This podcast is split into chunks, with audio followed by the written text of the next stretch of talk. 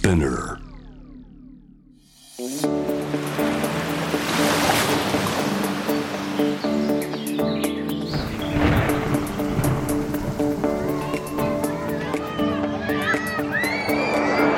SDGs Explain for Business SDGs を仕事に生かすナビゲーターは SDGs を軸に活動するワールドロード CEO の平原伊文です国連が掲げる持続可能な開発目標 SDGs を達成するためには個人はもちろん企業政府それぞれが考えアクションを起こしていかなければなりません。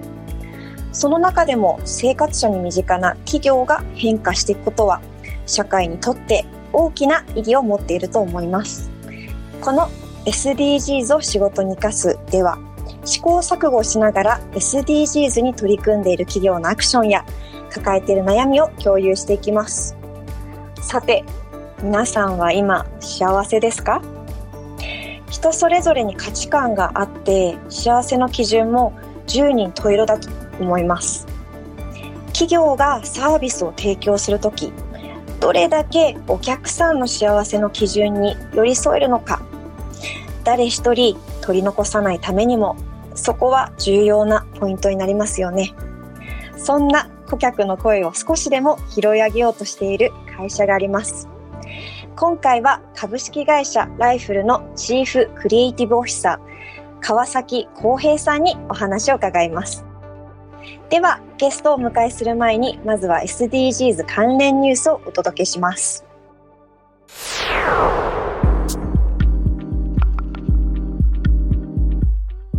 マクドナルド11月3日からアメリカでマックプラントを試験販売。マクドナルドは11月3日から植物由来の代替肉を使ったハンバーガーマックプラントをアメリカ国内の一部店舗で試験的に販売します。ツイッター上では牛肉レスのハンバーガー。時代ですね。日本上陸が楽しみ。大手がやると普及に弾みがつく。などの投稿があり話題となっています。マクドナルドの発表によるとパティは代替肉を扱うアメリカ新興企業ビヨンドミートと共同開発しエンドウ豆や米じゃがいもから作られています。期間限定でカリフォルニア州やテキサス州など8店舗を対象に試験販売されるということ。マクドナルドはオランダなどの一部の地域で代替肉を使った商品を扱っていますが本場のアメリカでは初めてとなります。アメリカではライバルのバーガーキングが2019年から代替肉バーガーを販売しておりマクドナルドが今後本格的に商品展開するかどうか注目されています。パタゴニアが衆議院選挙で投票を呼びかけ何もしなければ政治はこれまでのまま。アウトドア用品のパタゴニア日本支社は Vote Our Planet 私たちの地球のために投票しようというキャンペーンを展開しツイッター上でも「ハッシュタグ地球のために投票しよう」を使って呼びかけています。パタゴニアといえば従業員が家族や友人などと政治について話し合い投票に行ってもらおうと2019年7月の参議院選挙で投開票日に全ての直営店を臨時休業にすると発表して話題になりました。ツイッター上では「ハッシュタグ地球のために投票しよう」という呼びかけに対し投票権がせっかくあるのだから思いを声にして投票します。私たちは気候危機を止められる最後の世代と言われている。今の世代だからできることを着実に進めたいといった声が寄せられています。パタゴニアは自社の公式サイトで私たちが何もしなければ政治はこれまでのままです。私たちが本当に必要とするこれからの政府を作り私たちそれぞれにとって大切な何かと共に生きるために10月31日投票しましょうと訴えています。以上 SDGs ニュースでした。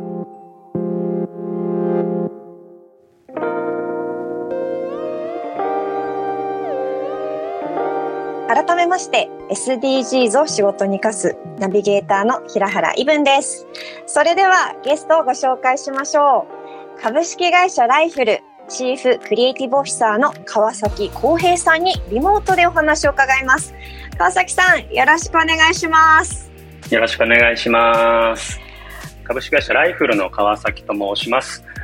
えっと、最初にあの弊社のご紹介をさせていただくとですね、あらゆるライフをフルにっていうあのコーポレートメッセージを掲げておりまして、あの暮らしや人生にまつわるですね、事業を通じて、まあ、社会課題解決に取り組む、えー、企業グループでございます。ライフルホームズは、あの、弊社の主力事業なんですけれども、まあ、それ以外にもですね、空き家の再生を軸とした、えー、ライフル地方創生であったり、えっ、と、シニアの暮らしに寄り添うライフル介護など、まあ、様々な領域で事業展開をしている会社になってます。はい。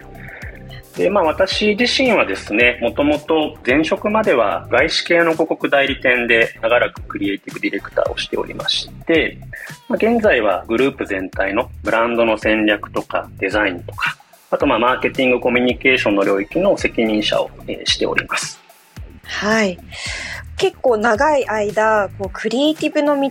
をずっと歩まれているのかなと思うんですけどもそこからもともと広告畑に、はい、あのまあ、いろんなクライアントさんをこれまではあの見られてたのかなと思うんですけどもその中でどうしていわゆる事業会社に移られたのかっていうあの背景を教えてください、はい、そうですね。あの前職がですねニューヨークが本社の広告代理店だったんですよね。いわゆるこう広告ビジネスってクライアントの受託ビジネスなんですよ。で、割とこう対クライアントの売上成長に対してマーケティング領域でしっかりこう責任を持っていくっていう観点と、あとクリエイティブディレクターとしては業界の中でしっかり評価をされるものを作るっていうので、それこそ世界最大の広告祭であるカンヌライオンズとか、まあ、国内でいうとまあいろんな広告賞だったりデザイン賞があるんですけどなんかこう評価されるベクトルがですね割とこうその2点に集まってるんですね。うんでちょうどいわゆるこうクライアントワークをやっていく中でこう社会課題を解決するようなプロジェクトっていうのをサイドワークとして自分自身結構取り組んでたんですよ。はい、例えば高血圧の問題を解決するためにで高血圧患者って基本的には塩分の取りすぎなんですけれども、はい、でそういった高血圧患者が無塩の料理でもしっかり塩味を感じて健康と美味しさが両立できるようなレストランを開くであったりとか。へえ、はい、面白い。なんかそういうこう割とこう俗にソーシャルグッドみたいなプロジェクトを結構サイドで長らくやっていて、で結構自分自身のこうクリエイティビティとかをもっとこう社会を良くすることに使いたいなっていうふうに考えてたんですよね。うん、はい、でその中で、えーと、井上さん、えーと、ライフルの、えー、代表取締役井上と、まあ、運命的な出会いをしてですねあらゆるライフをフルにっていう本当にもう世界78億人一人一人の暮らしや人生を安心や喜びで満たしていきたいんだっていうことをまあ本気で彼は実現したいって思いを僕自身聞いた時にぜひそういうチャレンジを一緒にしていきたいなっていうふうに考えて事業サイドに移ったっていう感じですね。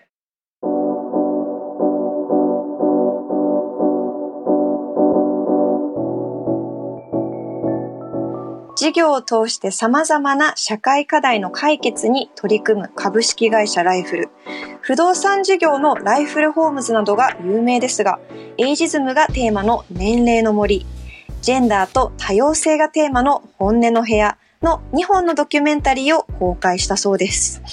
で、まあ今結構多様性っていうものに対して結構社会の目も向きつつ、とはいえすごくまだセンシティブなとこもある一方で、まあ、かなり本音だなって思ったんですね、この動画そのものが。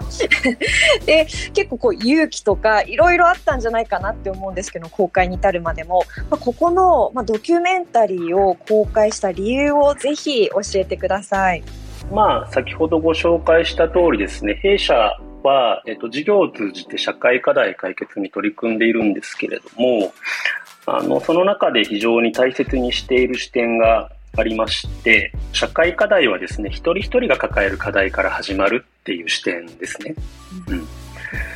で、まあ、弊社先ほどお伝えした通りですね、世界78億人一人一人を幸せにしていくっていうことをビジョンとして掲げてますので、その実現のためにですね、ラベリングではなくて、ありのままを認め合うっていうことを、まあ、ライフルとしては、えっと、目指しているので、まあ、そういったこう企業姿勢がですね、色濃く伝える手段として、こう対話が生まれるようなドキュメンタリーフィルムっていうものを、えっと、発表しました。その中であのエイジズムだったりジェンダーだったり多様性を、あの主に、まあ、今回のドキュメンタリーでは取り上げていらっしゃるのかなと思うんですけどもこのテーマにあのを取り上げた理由ってあるんでしょうか？まずそのテーマとして掘り下げていくときにこう多様な価値観を持つ方々が共通して持つ社会課題って何だろうっていうふうに考えたときに、まあ、年齢であり性別であるっていうふうにテーマを絞って制作をしました。あの、弊社の調査によるとですね、約45%の方がですね、あの年齢による差別があるっていうふうに回答いただいてるんですよ。はい。はい。なので、まあ、非常に身近だけれどもまだまだ顕在してない社会課題が、まあ、エイジズムっていうふうに思ってます。動画を拝見した時にあ、はい、なんか今まで自分の中であまり気にしては言語化できてなかったんですけどもなんか違和感感じてたことが、うん、まさにこうエイジズムだなって思って今、まあ、28で自分の会社を経営していてかつソーシャルウェットの SDGs かける教育を軸にやってるので、うん、もうこれだけこう掛け算していくとあなんか NPO なのみたいな形だったりこう寄付募って頑張ってんのみたいなことよく言われるんですね。でと、例えばこれが違う年齢だったらだったり、あの、あるいは私、共同代表で、あの、男性の、もうすぐあら30歳の市川太一っているんですけど、はい、彼が話すと、たまにこう、あ、株式会社なんですかってなるんですね。なんか、これなんだろうっていうのを、よくこう、悶々と、あの、思ってたんですけど、動画を拝見させていただいた際に、あ、まさにこれだって私の心のこう見えなかった本音が語られてるって思ってスパークしました。で先ほどがエイジズムの話だったと思うんですけど、うん、あのジェンダーについてもですねこれとあるうちの調査ではないんですけれどもとある調査によると日本においてこうジェンダーについて議論したくない方がですね約6割もいるっていう調査結果もあるんですよ。うんなので、まあ、エイジズムもですけれども、ジェンダー多様性についても、まあ、結構すぐ目の前にある、身の回りにある問題だけれども、なかなか解決できない深刻な社会課題だな、というふうに思ってます。はい。この本音の部屋のドキュメンタリーではすごく対話を大切にしているなと感じました。その中で聞いたり話したり本作の中でも工夫がされているように感じました。で、改めてこう、川崎さんはじめとするライフルの皆様がこの対話を大切にした理由を伺いたいなって思います。そうですね。まず、ライフルにおいて、まあ、様々な広告コミュニケーションって今も実施してるんですよね。で、広告っていうものってこういわゆるこうワンメッセージを広く届けていくっていうのが、まあ、広告の和法なんですけれども、まあ、今回はですね私たちのこう企業姿勢っていうものを、まあ、より深く広く伝えていくっていうアプローチを取りたいなと思った時にこう一人一人の課題にまず光を当てたいなっていうふうに、えっと、考えたんですね、なのでまずはドキュメンタリーフィルムっていうアプローチを取ろうっていうふうに、えっと、考えました。で、その際に、えっと、やはりこう、多様な視点だったりとか、多様な価値観を描きたいなと思った時に、まず心理的安全性が担保された場作りをしなきゃいけないと。うん、で、それをしっかり映像が長くなってもいいので、しっかり担保した上で多様な価値観を描くことで、まあ、対話がですね、まあ、必然的に生まれるっていうことをあの目指して映像を作りました。はい。で、まあ、実際このドキュメンタリー公開された後にどんな変化を社会に期待をされていますか？今崎さんは。難しい問いですね。まずこう最近のこう社会変化の観点で言うと、まあ、SNS の社会になってるっていうところとあとまあコロナ禍っていう社会変化を受けてこう今まで以上にこう生活者だったり視聴者の方々が自分たちの価値観だったりとか姿勢ってものを明確に示すようになってきてるなって思っていて、でかつそれを企業側にも要求するようになってきてるっていうふうに感じるんですよね。うん、なので、まあ、今回のこのライフルのアクションを通して、えーと、たくさんの企業の方々にもっと自分たちが世界をどう見てるのかっていうことを例えばブランドパーパスに基づいて、えー、もっと企業姿勢ってものを世の中に伝えていくっていう、まあ、そういったこうきっかけになればいいかなっていうふうに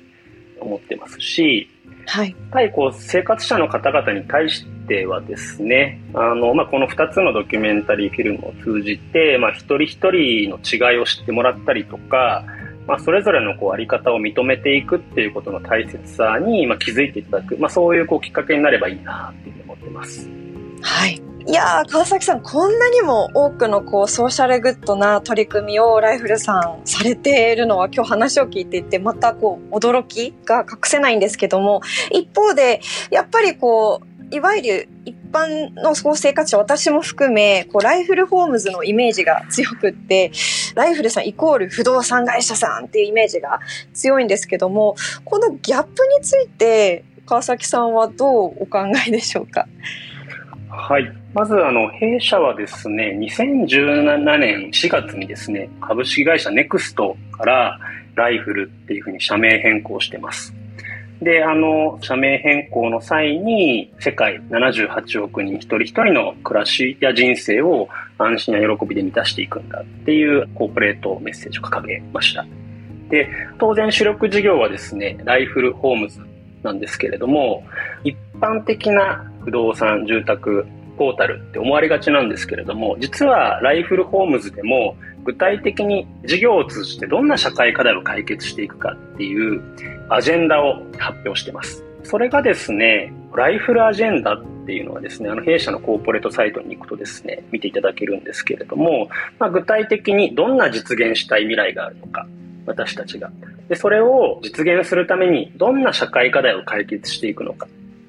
で、その、えっと、解決すべき社会課題をどの事業で実現していくのかっていうことを対外的にもあの発表してます。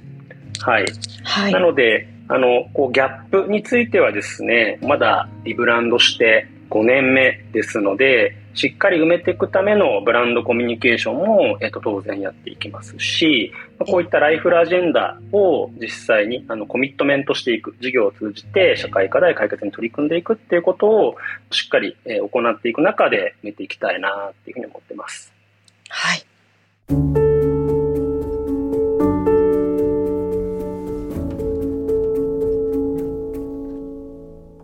この、ま、プロジェクトリードされてきたこう川崎さん、きっと川崎さんご自身も生活の中で何かしらのこう固定概念だったりバイアスを感じられたこともあったんじゃないかなって思うんですけども、まあ、そんな時に川崎さんご自身がどういうふうに向き合ってるのかバイアスに対して教えていただけたらなと思います。そうですね。あの、最初の方の話にもつながるんですけれども、まあ20年近くですね、クリエイティブの仕事に関わってきていて、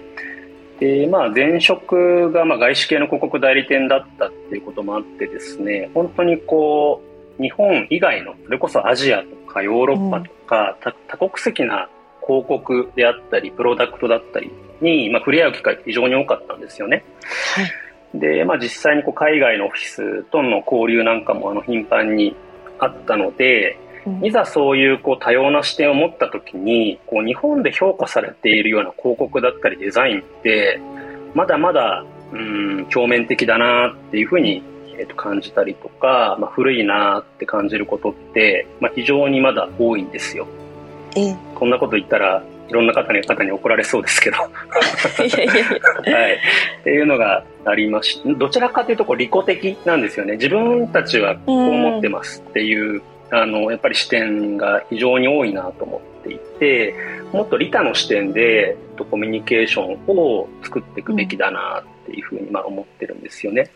はい、なのであの、まあ、自分の中で向き合い方っていうところで言うとあの、まあ、まずは自分にとってそれが好きなのか嫌いなのかっていうことを必ずこう心に問うようにしてますね。おお好きか嫌いかみたいな感じで。そうですね、うん、はい。なんかそういうこう当たり前を疑うっていうことがこう、うん、結局自分のトレーニングにもなりますし、はい、あのはい。あのクリエイティブの仕事をしていく上では非常に重要だなと思ってます。うん、こう利己的にえっ、ー、と考えるのではなくてこう利他的なこうクリエイティブを作る上で川崎さんご自身がこう自己自身の直感素直な直感に対してこう向き合ってるってことなんですね。はいれ全てのゲストの皆様に聞いてるんですけども、ぜひ、あの、川崎さんが普段の生活の中で取り組まれている SDGs アクションで、明日からできること何かあれば教えてください。そうですね。明日からちょっとできるか わからないんですけれども、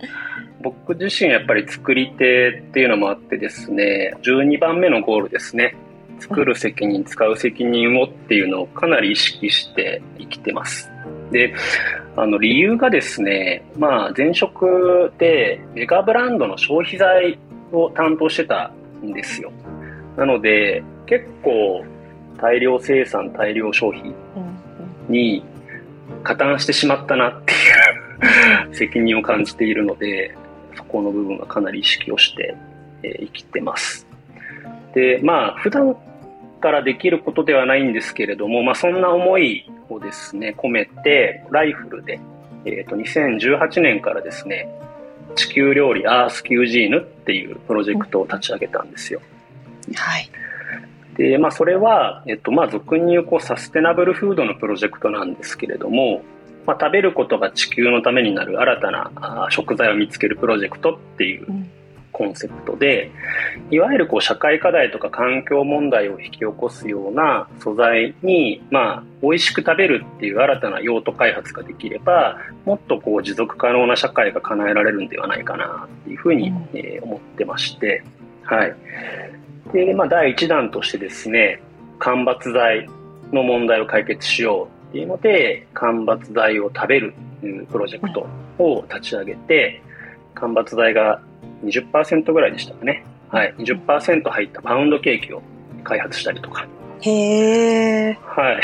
まあ、そういうことを今まで過去5年近く継続して取り組んでますね。はい、すごい。なんか、本当になんて言うんですかね、社会課題っていうもので、ご自身が、まず川崎さんご自身がすごく好きか嫌いか、好きっていうところ、関心がある社会課題に対して、それを真正面で向き合って、で、それが本当に利他っていう形でどういうふうに伝わるのかっていうのを工夫して、えー、ずっとお仕事されてるっていうことをすごく今、あの、お話を聞いていて感じました。ありがとうございます。SDGs を仕事に生かす。今回は株式会社ライフルチーフクリエイティブオフィサーの川崎康平さんにお話を伺いました。川崎さん、ありがとうございました。ありがとうございました。SDGs Explain for Business SDGs を仕事に生かす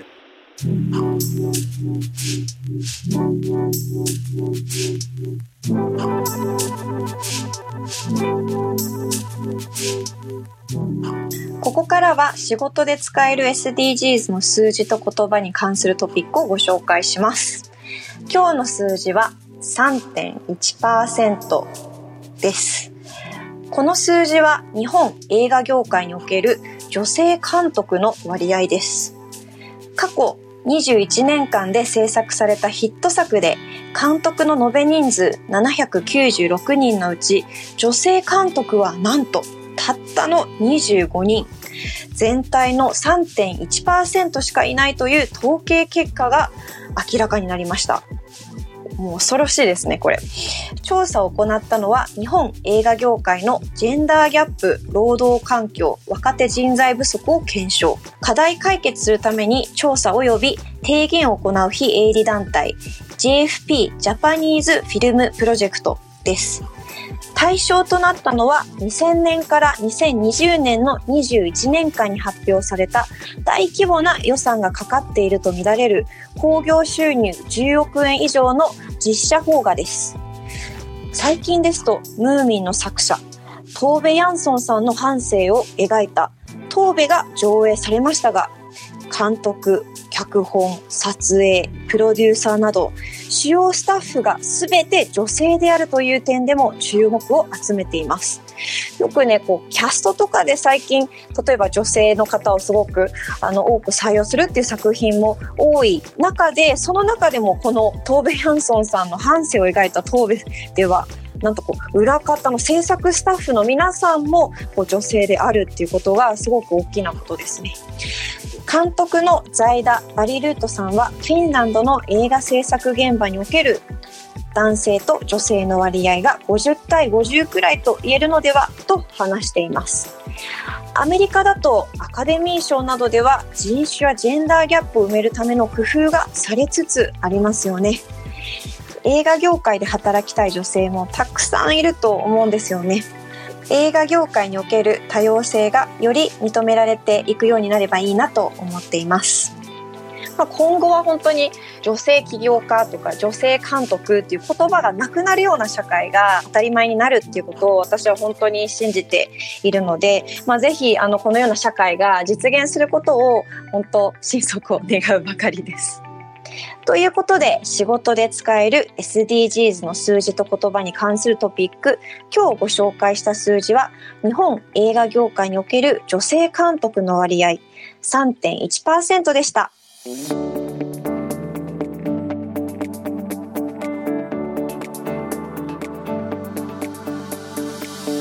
届けしてきました SDGs を仕事に生かす。今回はライフルの川崎浩平さんにお話を伺いました。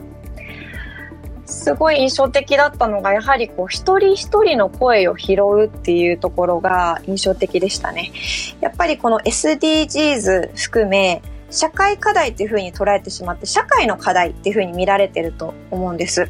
だからこそ自分ごとしづらい自分の課題になっていないっていうところが多い中で、まあ、今回お話を伺っていて改めて私たち一人一人がどんな課題に関心があるのかそれに対してどんな違和感があるのか、まあ、それこそが本当に次の一歩につながるもうことそのそのものだと思うのでぜひ皆さんも社会課題って聞いて、まあ、なんかいろいろ想像しちゃうよっていうのもわかるんですけどもまずご自身がこの社会課題めちゃくちゃ関心あるななんとかできないかなっていうことに対して向き合ってみてそれに対して何ができるのかっていうのをぜひ考えるきっかけになればいいなと思います。ぜひ皆さんの日常のビジネスにも SDGs を取り入れてみてください。今後も新しいエピソードを配信していくので、Apple Podcast、Amazon Music、Spotify、Google Podcast でフォローをお願いいたします。これまで配信したエピソードもぜひチェックしてみてください。このプログラムへの質問や感想、取り上げてほしいテーマなどは、ぜひ、ハッシュタグ、SDGs を仕事に活かすでツイートお願いします。活かすの漢字は活動の活です。そして、ハフポスト日本版では SDGs ニュースに特化したツイッターアカウントを運営しています。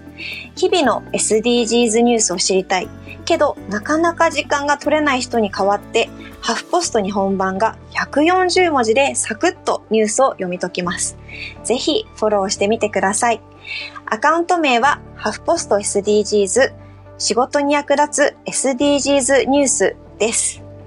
ということで、ここまでのお相手は平原イブンでした。Spinner